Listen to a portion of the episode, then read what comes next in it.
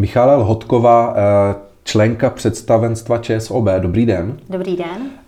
Nedávné televizní debatě předvolební mluvila k těm politikům virtuální asistentka, řekněme Matilda, která jim pokládala otázky. Je z podobného ranku i ta vaše, ta Kate? Naše Kate, stejně jako Matilda, je založená na bázi umělé inteligence, takže to mají určitě společné. Naše Kate, na rozdíl od Matildy, nicméně má trošku jiné ambice. Má za cíl pomáhat našim klientům v oblasti nejenom věcí, které se týkají finančního světa, ale i mimo něj. Mm-hmm. Co tedy jednoduše řečeno virtuální asistentka znamená?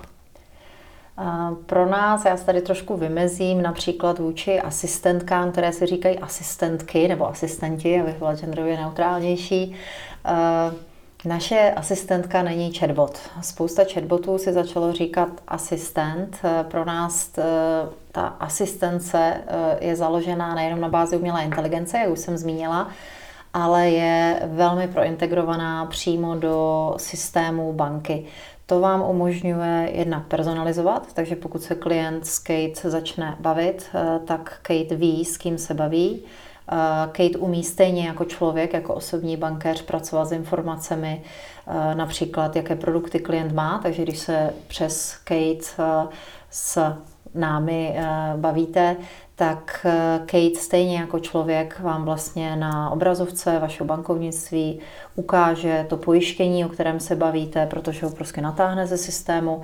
Stejně tak umí i proaktivně reagovat na určitou situaci, která zase nastává na základě toho, co, co jste eh, bance řekl nebo, nebo dal nebo chtěl, tak s vámi Kate vlastně může probrat prakticky cokoliv. Ty chatboti bývají většinou anonymizovaní a je to spíš takový ten systém toho dialogu, že vám mhm. odpovídají na určité otázky, které vy kladete, to Kate umí taky, ale právě navíc k tomu opravdu za vás eh, určité věci vyřeší v této chvíli Eh, ten počet situací, které Kate už umí, jak říkáme my, end-to-end, opravdu na pár kliků a přímo v aplikaci vyřešit je několik desítek.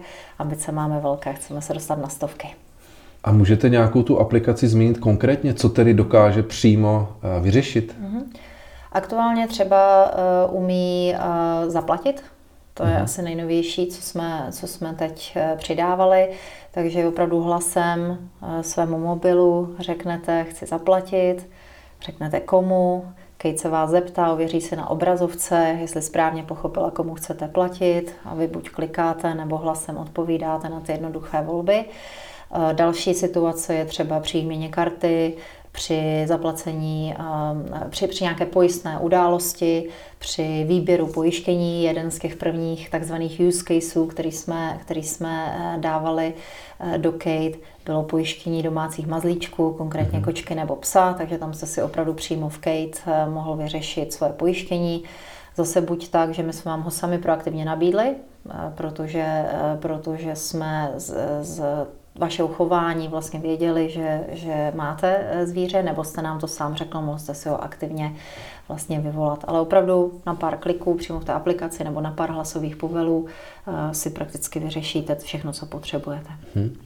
A nemáte strach, že část eh, těch vašich klientů třeba mají obecně strach s využíváním moderních technologií, že je to třeba může odradit naopak takovéto věci používat? Kate vlastně dneska funguje tak, že vy dáváte souhlas s tím, že chcete její služby využívat. Takže mm-hmm.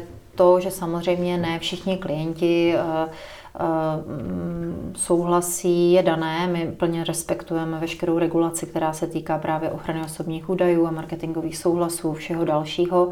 Nicméně jsme přesvědčeni, že Eh, vzhledem k tomu, že Kate vlastně neprodává, nenutí vám žádné služby, které nepotřebujete a je hlavně teď designovaná tak, aby vám pomáhala s obsluhou, eh, opravdu s věcmi, které si s bankou potřebujete jinak vyřizovat tak, že do ní jdete nebo někam telefonujete, tak eh, si spíš myslíme, že to klienti nejenom tak, jak vidíme dnes, budou využívat, ale i do budoucna nebudou mít důvod se bát. Ale znova zdůrazňuji, bát se nemusí stejně, protože je to v souladu s veškerou, s veškerou jejich ochranou, tak jak si vlastně sami nakonfigurují, co chtějí, co hmm. nechtějí. Hmm. Ale stejně mě napadá, že eh, tato služba je spíš asi orientovaná na mladší eh, zákazníky. Nejenom, my si naopak myslíme, že i starší generace najde výhody toho rozhovoru, že když si právě vezmete, jak pro možná starší lidi je právě složité vyznat se v různých formulářích, v různých v různých eh, eh, webech, kam vás banka vlastně prakticky už každá dneska odkazuje, najdete to tady, najdete to tam, tady vyplníte formulář, tady si požádáte. Vlastně Kate tohle všechno integruje do uživatelsky velmi příjemné vrstvy, kdy opravdu formou běžného dialogu v rámci toho a v češtině, to je možná taky důležité říct. Samozřejmě Kate rozpoznává perfektně češtinu, ehm, ať už písemnou nebo, nebo mluvenou v rámci jednoduchého UX eh, si i starší klient snadno zařídí to, co potřebujete. Děti, eh, tak jak třeba vidím i u sebe doma, si myslím, že jsou logickými adepty na to, jak vlastně nakonec už ani dneska, že do Google často nezadávají, prostě Google mm. ovládají hlasem, tam to bude naprosto přirozená záležitost, ale, ale já jsem osobně přesvědčená, že naopak eh, starší generaci tohle skytá mnohem větší výhody než eh, ta běžná digitalizace bez toho hlasu. Hmm.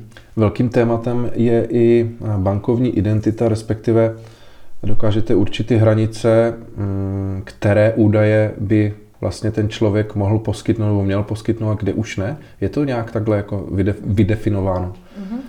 Bankovní identita je eh, strašně zajímavé téma. Zase začnu tím, že banky vlastně dneska nepředávají žádné informace, které by klient nechtěl nebo nesouhlasil. Vy dokonce eh, při poskytování těch údajů jako přesně víte, co předáváte.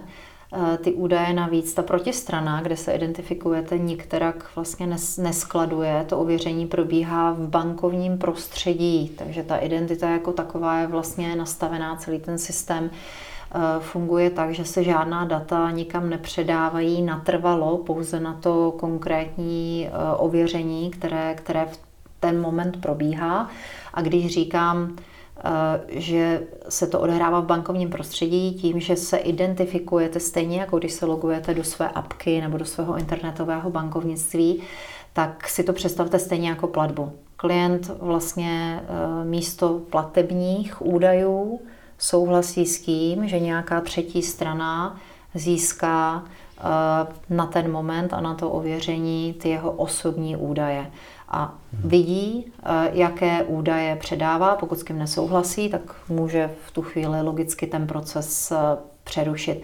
Možná si to dovedete představit, pokud jste to teda ještě nevyzkoušel osobně, eh, jako když se identifikujete někde pomocí Facebooku, Facebookové identity. Tam mm-hmm. taky vidíte tímto krokem souhlasíte s tím, že předáte svůj e-mail, jméno, příjmení, tak velmi podobně vlastně si to můžete představit, že funguje i předání údajů v rámci bankovní identity. Mm-hmm.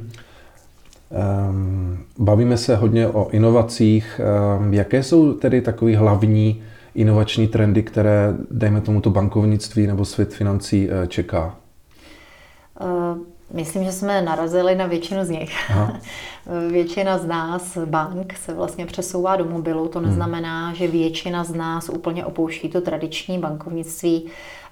To poslední období e, ještě více akcelerovalo důraz na to, jak vlastně vzdáleně komunikovat s klienty, takže já bych řekla, že je to mobil. Nadstavba mobilu je hlas, mm-hmm. s tím dovědkem, že ne každý hlas rovná se plná asistence.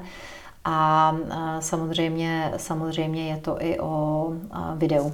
Takže mm-hmm. ta komunikace na dálku, jak jsme si to často zvykli na home officech, je vlastně ten nástroj, kterým se do budoucna bude dát komunikovat s bankou v celku běžně. Řada z nás, větších bank, tuhle službu už nabízíme klientům a věřím, že mobil, hlas a video je budoucnost moderního bankovnictví, pokud se na to podíváte optikou čistě té formy. Teď nemluvím tolik o produktech, službách a dalším, ale ta forma je na snadě. Mm-hmm.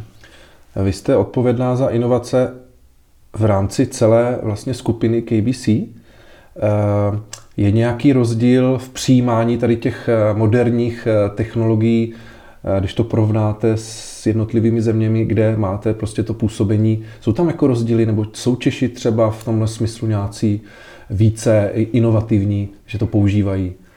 Mm, v rámci Evropy, která sama o sobě není až tak velký trh, určitě hmm. najdete, najdete eh, na jednu stranu rozdíly, na druhou stranu ne až tak velké, protože protože, nevím, vezměme třeba oblast placení hotovostí. Myslím si, že všichni tak nějak víme, či tušíme, že Skandinávie eh, je mnohem, mnohem lepší v odbourávání hotovosti než jižní státy. Ty důvody tam nejsou technologické a to je to, co bych asi ráda podotkla. Eh, technologie je dostupná. Eh, hmm. Často ten důvod, proč určité inovace nepoužíváte, je buď nějaký legislativní nebo regulatorní. Další příklad, který bych uvedla, kde ty rozdíly jsou zjevné, jsou třeba při tom, eh, jakým způsobem se takzvaně onboardujete do banky. To je znova, to souvisí s tou identifikací klienta a s tím zabezpečením, které je tak důležité nejen v bance, ale i v jiných, v jiných odvětvích, ale v bankách, které jsou tak striktně regulované a kde jde o peníze, eh, je to o to důležitější. Eh, takže ta právní úprava v jednotlivých státech, co je možné, co není možné, někde vám povolí identifikovat se přes eh, obličej, mm-hmm. přes eh, přes stream. U nás až do nedávna jediné, co fungovalo, byla zrovna korunová platba, kdy jste, kdy jste ověřoval, že jste to opravdu vy. Tohle si myslím, že dělá jeden z těch hlavních rozdílů. Samozřejmě při používání té hotovosti my jsme byli takový ten, řekla bych, celosvětový eh, unikát při, při eh, přechodu na contactless, bezkontaktní placení. Tohle si myslím, pokud se nepletu, si držíme až doteď. A v podobném duchu máme eh, extrémně rychlý nárůst v mobilním placení. Tam hmm. asi nebudeme nejlepší na světě, nemám teď tu přesnou statistiku v hlavě, ale, ale poměrně ta zase akcelerace toho, jak rychle si lidi zvykli na placení eh, různými chytrými, chytrými nástroji, zejména teda hodinkami, tak, eh, tak eh, tam jsme, pokud se nepletu, i asociace právě karetní to uvádějí na té špici v meziročních nárůstech. Mm-hmm. Poslední otázka, už jste to trochu zmínila, ale jak tedy podle vás bude vypadat taková banka v budoucnosti v Česku, třeba v roce 2030? Jde mi o to, jestli to už opravdu nebude všechno jenom o tom, že máte ten mobil a vlastně banku jako takovou ani nebudete potřebovat. Já vám nabídnu trošku jiný úhel pohledu. Já jsem mluvila o mobilu, o hlasu, o, o videu. Uh, ona je tam ještě jedna hrozně důležitá linka, vy jste to tak trošku řekla, no, tu banku budete potřebovat, on už to řekl Bill Gates někdy v 90. letech, že banky nebudou potřeba, bankovnictví hmm. ano. A to si myslím, že nadále platí. Uh, o to víc, jak pokračuje technologie, o to víc, jak se vlastně uh, ty ekosystémy různé na trhu, na trhu propojují. Eh, my jako banky jsme dneska pro někoho odběratelem, dodavatelem, partnerem. Eh, opravdu ta komplexita těch vztahů enormně narostla. Eh, my si někde z big techy či fintechy konkurujeme, jinde spolu partnerujeme, vytváříme joint ventures, vytváříme ekosystémy, kdy jeden vstupujeme do ekosystému toho druhého, big techy vstupují do bankovního prostředí, banky zase máme ambice vstupovat tam, kde byli silní eh, ti techničtí hráči. Takže pro mě, eh, když to zkrátím, tak ta hlavní myšlenka je, že banka skutečně, bankovnictví nezmizí, ale banka skutečně bude velmi neviditelnou na tom horizontu, který mi tady nabízíte, až těch deset let si troufnu tohle říct a bude extrémně důležité se opravdu s perfektním klientským zážitkem stát součástí nějaké přirozené situace. Mm-hmm. A to jsou ty dva světy. Ve chvíli, kdy tu banku máte zvědoměnou, tak máte mobil, hlas, video. Samozřejmě živí lidé na nejkomplexnější a témata věřím, že i za deset eh, let budou, budou k dispozici bankéři, živí bankéři, opravdický, nevirtuální. Na druhou stranu ta neviditelná banka, ta vnořená, integrovaná do těch každodenních aktivit lidí, bude hrát úplně stejně velkou roli. To byla Michála Lohotková, členka představenstva ČSOB. Děkuji za rozhovor. Já děkuji vám.